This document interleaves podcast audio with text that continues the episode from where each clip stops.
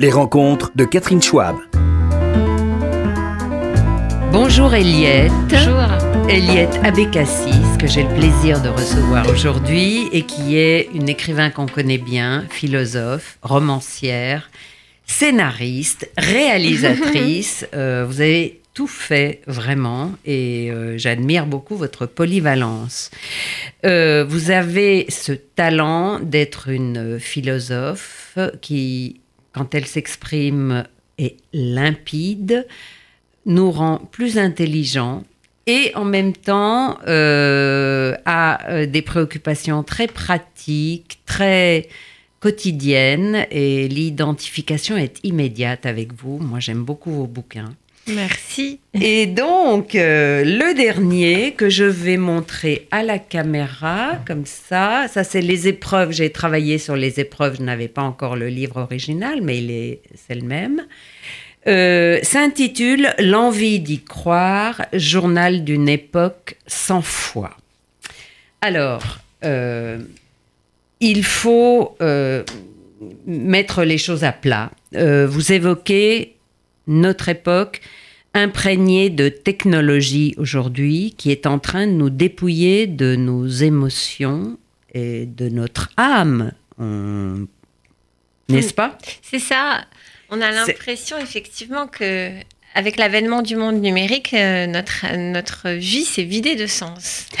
Et euh, à commencer par les enfants. Euh, moi, ce qui m'a beaucoup intéressé, c'est ces passages-là où vous parlez d'un vécu personnel, où euh, vous avez appris à vos enfants à prendre conscience de leur addiction au portable. En gros, c'est ça?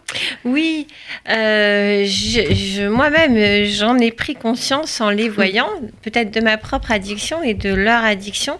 C'est vrai que tout a basculé il y a 3-4 ans, quand, après leur avoir acheté un portable, et je les ai ramenés de l'école, et puis euh, je me suis aperçue qu'ils ne voulaient plus discuter, ni raconter leur journée. euh, C'était fini le temps des mamans. Ils voulaient juste être sur leur portable, regarder leur réseau, répondre à leur WhatsApp. euh, Et ils avaient quel âge? Ils avaient 10-12 ans. Ouais. Et, euh, et je dois dire que depuis 3-4 ans, les choses se sont vraiment accélérées. Euh, aussi bien pour les parents que pour les enfants. Le dernier geste, c'est d'éteindre son portable, euh, le dernier geste de la journée. Le premier, en se réveillant, eh bien, on allume son portable et on regarde si on n'a pas eu de message, comme si c'était tellement important de les avoir au réveil. On est sans cesse assailli euh, de mails, mais aussi de notifications, de pseudo-événements. Les enfants sont très très sollicités. Je crois que vraiment c'est eux qui sont le plus captifs, aussi bien d'Instagram, moins de Facebook, les enfants, mais Snapchat, WhatsApp, les réseaux, euh, et puis euh, pourquoi pas euh, quand ils l'ont Netflix sur leur portable ou les jeux vidéo. Et donc leur esprit est sans cesse capté, captif, et je crois que nous sommes responsables, nous, en tant que parents, euh, de ce qui se passe sur leur portable. Parce que sinon, c'est comme si on les lâchait euh, dans la ville à n'importe quelle du jour, l'heure du jour et de la nuit, et dans n'importe quel quartier malfamé où y a, où règne la violence, le sexe, enfin tout ce qui les menace, et qu'on leur disait, allez-y, ben, vous avez toute liberté euh, de, déambuler, d'action, d'agir, etc.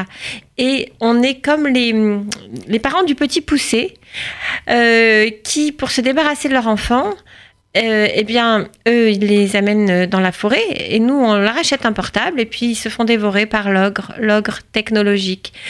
La comparaison est vraiment euh, audacieuse, mais tout à coup, je me dis que vous avez raison. Oui, oui. C'est Oui. un peu ça. C'est comme si on les laissait partir sans boussole dans le monde, voilà. sans balise, sans interdit. Mhm. Et euh, vous avez pris conscience de ça, Eliette Abécassis, à partir de euh, un an après que qu'ils aient eu leur portable chacun ou comment? Oui, peu après, oui, oui. Ouais. Et puis, euh, ça, puis ça a monté, en fait, cette addiction, ça s'est euh, aggravé.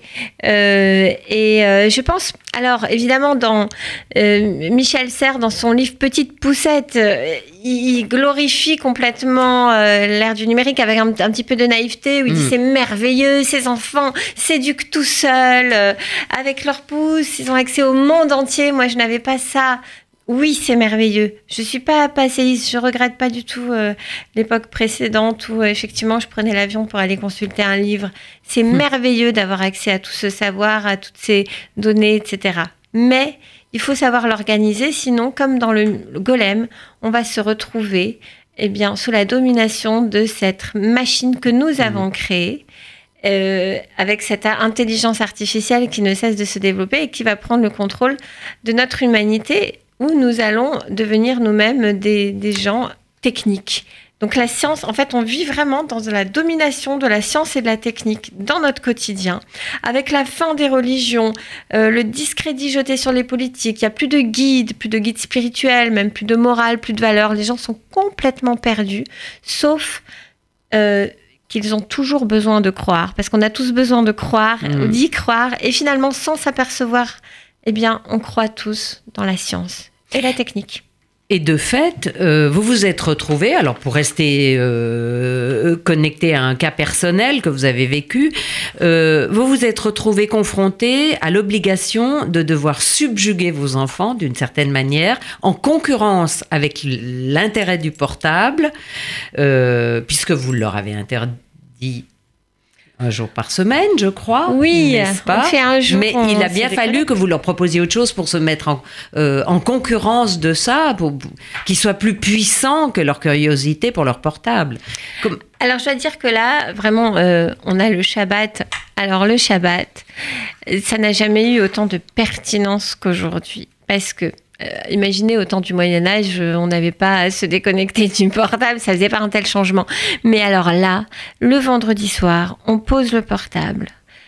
Et là, tout d'un coup, on ressent une paix et même eux sont libérés, en fait, libérés de ce poids, d'avoir à répondre, d'avoir à regarder euh, euh, ce qui se passe sur leur Snapchat, sur leur Instagram, etc. Moi aussi, je me sens libérée de ce poids parce qu'en fait, depuis quelques, de- depuis quelques années, il faut répondre immédiatement à tous les messages, sinon les gens s'inquiètent ou alors ils sont énervés, ils sont fâchés.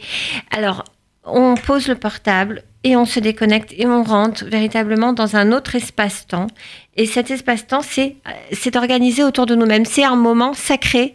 Euh, on fait un dîner qui va durer très longtemps, deux trois heures en famille, où on n'a plus la pression de faire quelque chose d'autre, où on, a des conversations qui durent longtemps. Alors qu'auparavant, euh, au petit déjeuner, ils ont le nez sur leur portable euh, et Ouais. euh, d'habitude, Ou alors, ils euh, sont pressés euh, onomatopée. Oui, dans, Oui. euh, où ils sont pressés d'en finir et, et quand on a une conversation, on dit oui, mais alors, euh, et, et- et- et qu'est-ce que tu veux dire? Il faut, il faut être euh, pragmatique et dire ce qu'on a à dire. Mais là, non, c'est des conversations à bâton rompu. Et puis, on a fait un bon dîner, on savoure ce dîner. Et puis le samedi, eh bien, euh, ben, On fait d'autres On fait choses. d'autres choses. On se retrouve, on va à la synagogue ou alors on va se balader. On joue à des jeux de société, on joue au Scrabble. Alors, alors que c'est difficile de, de faire jouer les enfants depuis qu'ils ont un portable. Ils veulent plus jouer à des jeux de société. Et euh, on joue aux cartes. Euh, et puis on lit. euh, et puis parfois on s'ennuie. Et c'est génial aussi de s'ennuyer parce qu'on retrouve beaucoup de ressources dans l'ennui et beaucoup de désir de créer. Oui. Voilà. Et de réflexion aussi sur soi. Parce que depuis qu'on a des portables, on est sans cesse occupé. On ne s'ennuie plus jamais. Et on n'a plus de place dans notre esprit pour penser à des questions existentielles et tout simplement penser au sens de la vie. Et là, on retrouve cela. Et on, on est en paix avec soi-même. Et vraiment, ça nous, enfin, nous, ça nous régénère euh, spirituellement, psychologiquement, Mais il faut- psychiquement. Il faut quand même dire, Eliette Abécassis, qu'il a fallu un peu de temps pour leur faire jouir, pour les faire jouir de ces moments-là, parce qu'il a fallu les faire décrocher comme, un- comme à Oui. des toxicos, au fond. C'est euh, Euh, c'est vrai que c'est il y a, il y a une part de contrainte, euh, d'autorité, euh, mais euh, maintenant c'est eux qui, enfin ils l'attendent, ils sont contents et ils le posent d'eux-mêmes leur portable parce que ils savent qu'ils vont. Ils me remercient. Hein, euh, ma fille, elle me dit mais vraiment euh, je l'attends, je suis contente. Ils, ils- ils savent qu'ils vont être euh, dans la paix. Mm. Dans la Et paix votre fille a 15 ans, donc elle, la pauvre Ouais. à 15 ans, Elle est en elle est déjà stressée dans, par... ouais, en plein le- dans Instagram, c'est toute sa vie, euh, Snapchat, et- etc. Et ça, c'est sûr. Et pourtant, là, ils savent qu'ils vont, euh, ils, vont vivre une, belle aventure pendant un jour. Alors, euh, pour euh, s'éloigner des enfants, Eliette Abécassi, il y a autre chose que, à mon avis, les réseaux sociaux ont quand même du bon. Euh, quand parlons de ruptures amoureuses pour les seniors ou enfin les parents. moi, j'ai l'impression qu'avec les nouveaux réseaux de convivialité, au fond, on se remet plus facilement d'une rupture amoureuse parce qu'on a presque l'impression que un perdu dise de retrouver. Passer le choc du déchirement de la rupture, qui est quand même un deuil qu'il faut faire bien sûr, tout de même, on ne se retrouve pas lâché dans un abîme de solitude aujourd'hui. Vous en parlez un peu dans votre livre aussi. Euh, qu'en dites-vous? Est-ce que vous diriez que... Oui, euh, moi je crois que, bon, c'est vrai que les réseaux sociaux mettent euh, les gens en rapport et leur permettent de se rapprocher, de se rencontrer, mais le problème, c'est ce que Eva Illouz, la sociologue, appelle le marché des sentiments et de l'amour. C'est-à-dire que même l'amour est devenu un marché. On est dans un monde où, quand on ne paye pas, on sait très bien que le produit, c'est nous. Donc, on, se, on a l'habitude maintenant, sans même que cela nous choque, de se vendre, puisque à chaque fois qu'on se connecte sur Google, en fait, le produit, c'est euh, nous, puisqu'on vend nos données, on vend nos goûts, on vend euh, voilà, tout, tout, tout, ce qui nous, nous concerne euh, dans les big data et qui vont rentrer dans des processus de, de, production et de marché. Mais ce que l'on vend aussi, effectivement, c'est nos sentiments, parce que dans ces réseaux, finalement, effectivement, on fait son marché. Et même d'ailleurs, il y a des petites icônes sur certains sites de mhm. rencontres où c'est carrément un caddie. Et en fait, euh, effectivement, si euh, ben, ça marche pas avec un, il y en a 50 euh, autres. D'ailleurs, ils sont localisés juste à côté dans le périmètre. Donc, c'est très facile. Donc, effectivement, j'ai peur d'une fin du romantisme, de l'idéalisme, comme le montre Eva Illouz. C'est un vrai, vrai changement de, de, mœurs, de sentiments et de vision de, de, de l'amour et donc de la vie. Vous, vous n'avez pas l'air de trouver ça euh, très pratique et confortable euh, que d'avoir comme ça cette possibilité euh, de mettre sa candidature sur un réseau, parce qu'il n'est pas interdit de penser que vous pouvez rencontrer quelqu'un qui soit un peu plus profond et qui ait envie d'un vrai compagnonnage sur un long terme, pas forcément euh, de s'envoyer en l'air pour le dire trivialement comme ça, mais euh, avoir euh, un compagnonnage plus élargi.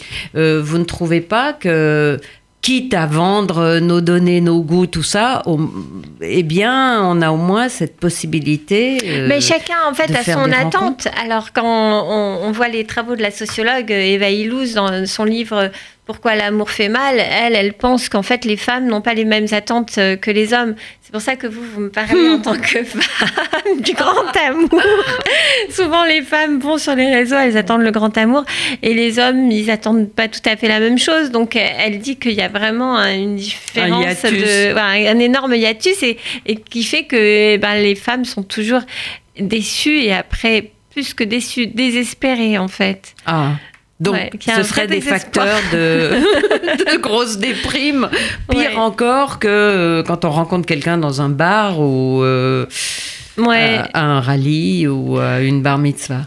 Peut-être, euh, parce que, en fait, la différence, c'est que, comme vous dites, c'est un, un rallye, une bar mitzvah, une fois, une déception. Mais là, euh, ce que permet euh, les réseaux, c'est euh, ce que Henri Verdier a appelé dans son livre L'âge de la multitude. C'est la multitude, c'est-à-dire la répétition, la répétition de, du même schéma.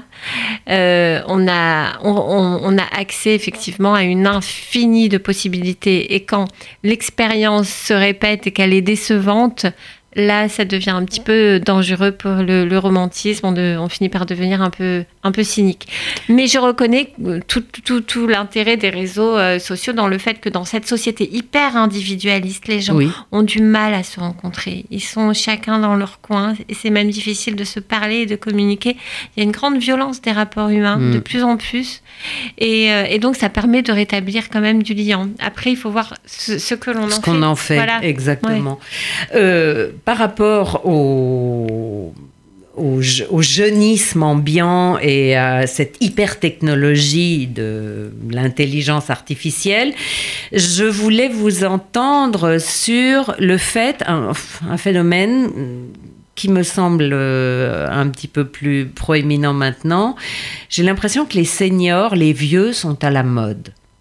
Euh, et vous abordez cette question également euh, dans votre livre, mais euh, comme si le défaut de culture, de valeur, d'intensité, de profondeur était ressenti par des jeunes qui aujourd'hui euh, valorisent euh, dans tous les domaines les vieux, que ce soit les Rolling Stones, les Beatles, Ah oui. Madonna, euh, les mannequins seniors, Michel Serres.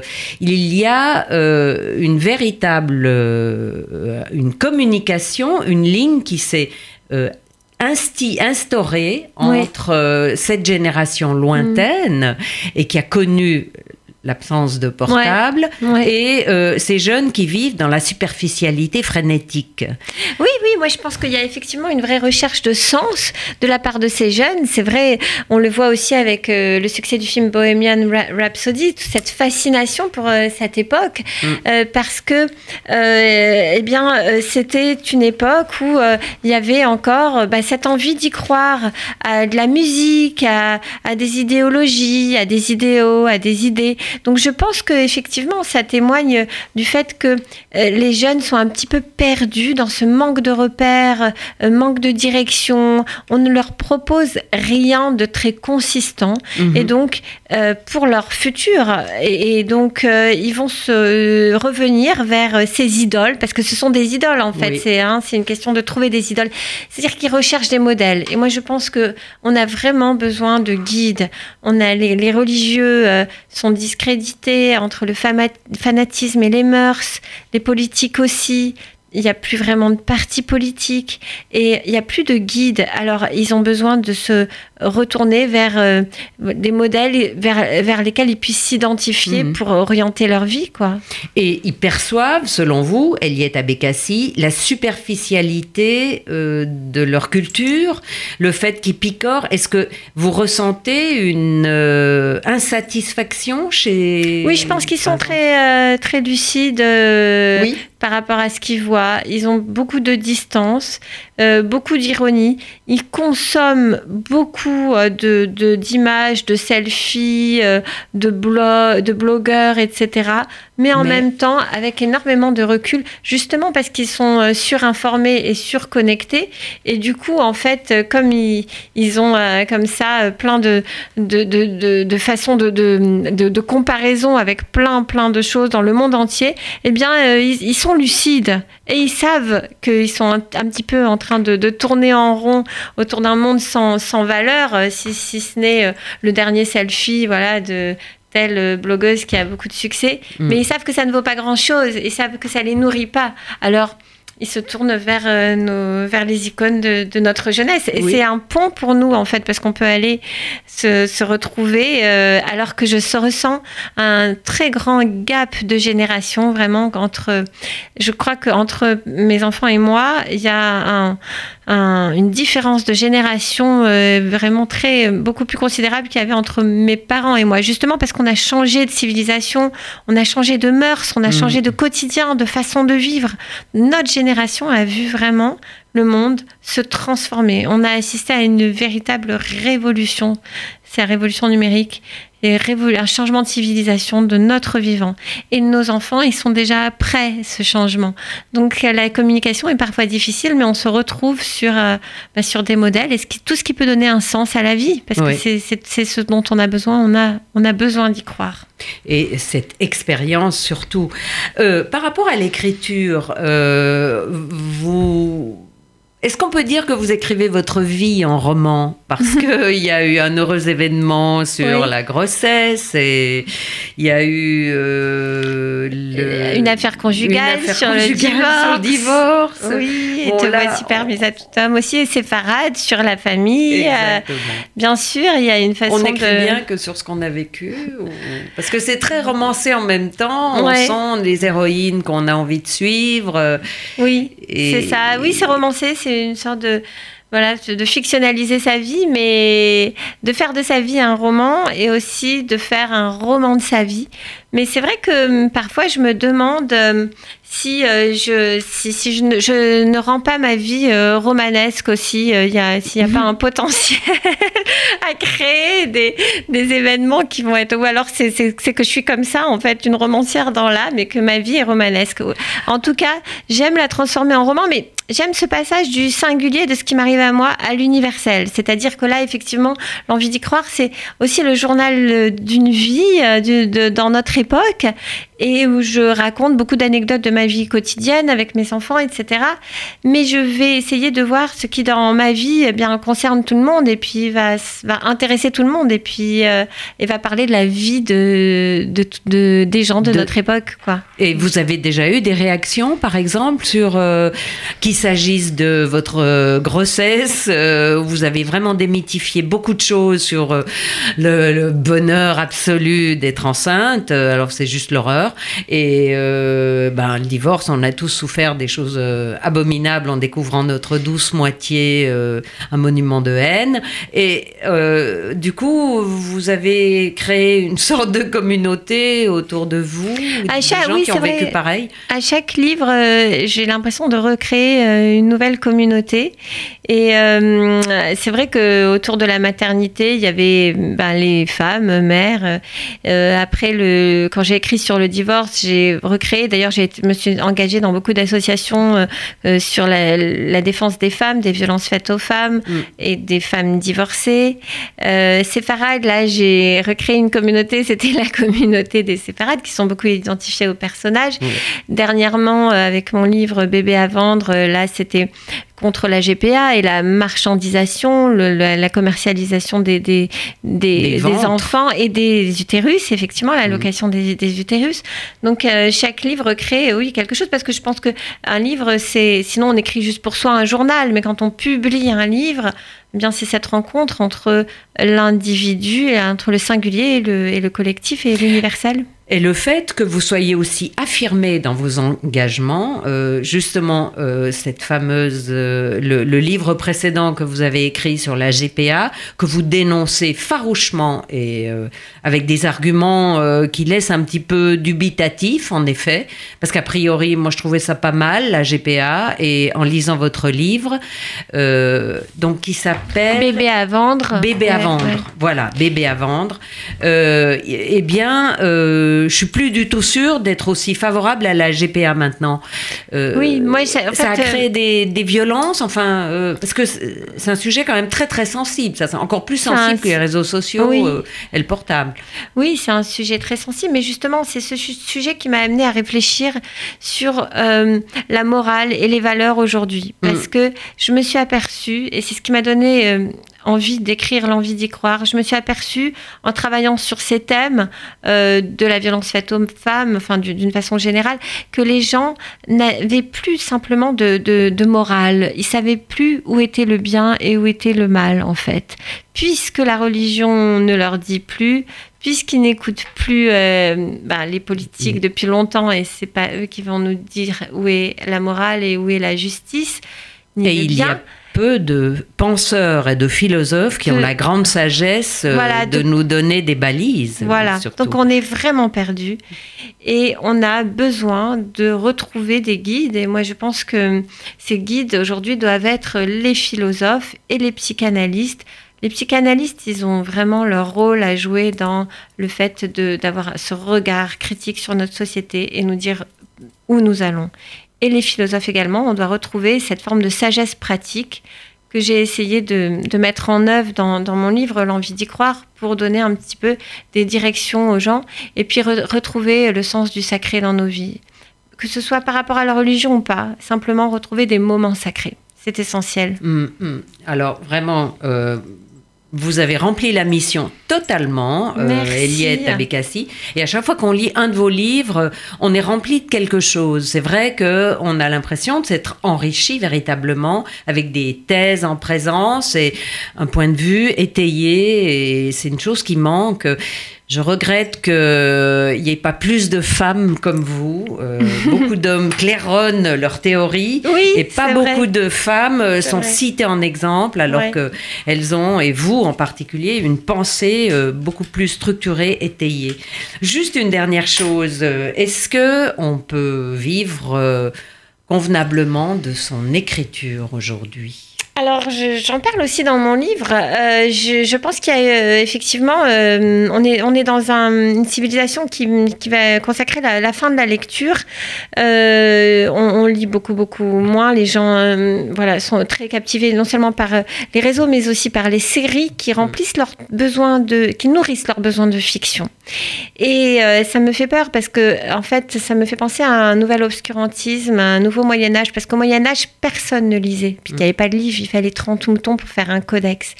Donc les gens, personne ne lisait, sauf les moines. Mm. C'était. euh, voilà, c'est- donc ils étaient dans un. C'était oui, et c'était l'Église qui régnait sur les esprits et l'obscurantisme. C'était l'Inquisition.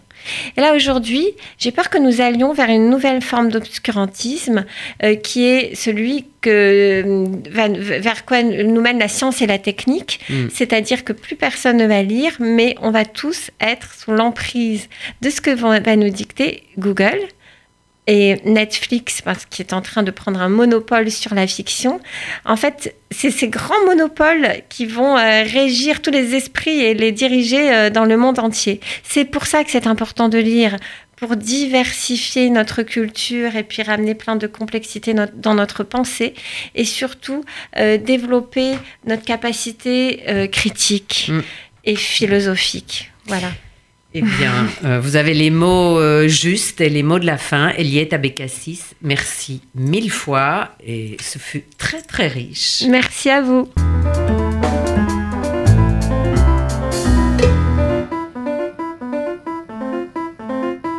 Vous écoutez RCJ,